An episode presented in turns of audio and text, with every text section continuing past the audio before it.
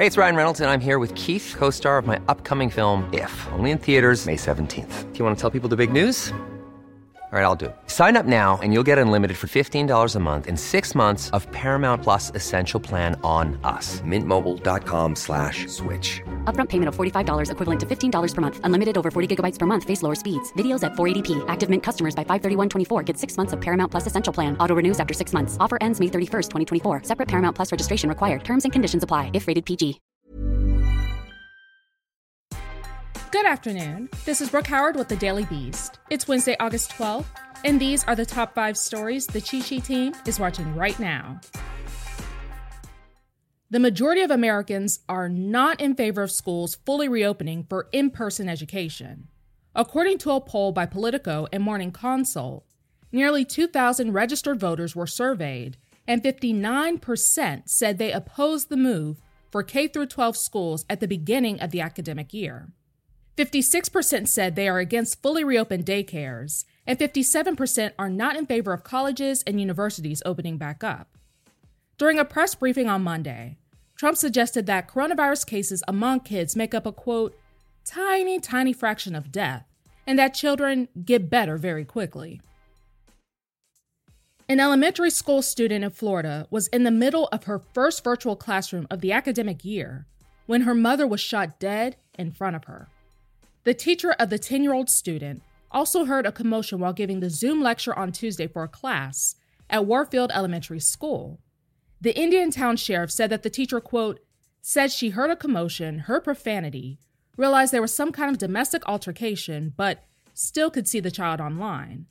The teacher allegedly muted her button so that no one else could hear the commotion, but then she saw the child cover her ears with her hands. The computer screen went blank because it was hit by some sort of projectile. The suspect is allegedly the mother's ex boyfriend, Donald L. Williams.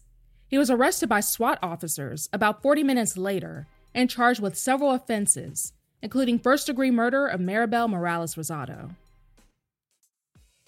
Sumner Redstone has died at the age of 97. The billionaire media mogul, whose empire stretched over CBS and Viacom, controlled around 80% of the voting stock of both conglomerates through his private holding company, National Amusements.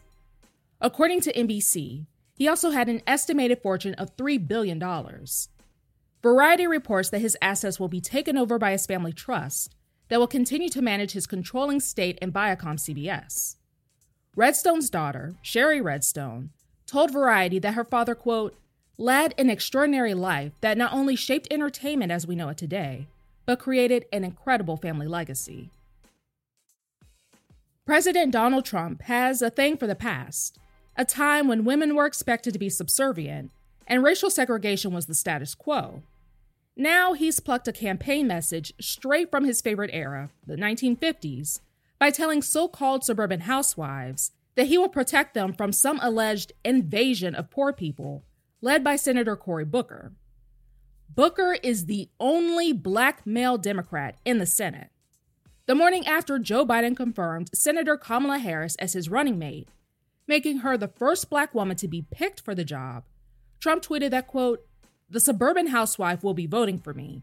They want safety and are thrilled that I ended the long running program where low income housing would invade their neighborhood. Biden would reinstall it in a bigger form with Cory Booker in charge. Trump's racially charged dog whistle is a bit confusing because it's not exactly clear what the president was basing his assertion on. For one, a recent polling average showed that women favor Biden over Trump by 23 points. Two, Trump recently rescinded an Obama era rule that he falsely claimed forced the construction of low income housing in suburban areas. We're in the middle of a global health pandemic, and this is where his concern is. President Donald Trump called in for an interview with Sean Hannity on Fox News Tuesday night.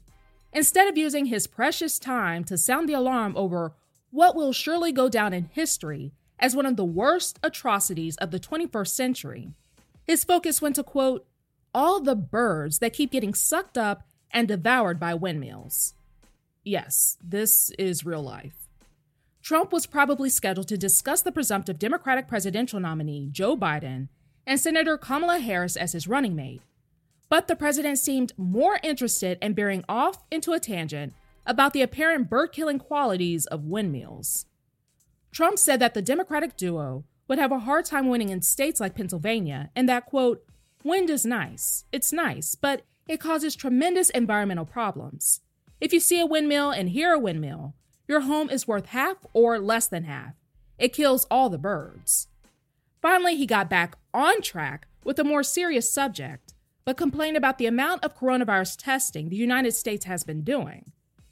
For weeks now, Trump has grumbled about testing, suggesting multiple times that the only reason cases increased in June and July is due to more tests. However, he has clearly ignored the fact that since mid June, the positivity rate across the nation has unexpectedly risen.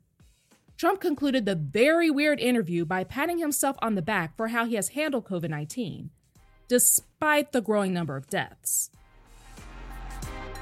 That's all for today. Check back every weekday morning and afternoon for more of the news you need to know.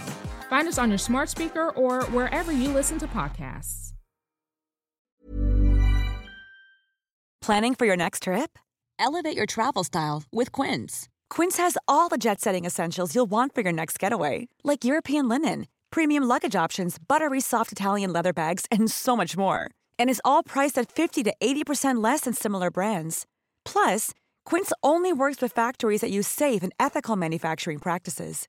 Pack your bags with high-quality essentials you'll be wearing for vacations to come with Quince. Go to quince.com/pack for free shipping and 365-day returns.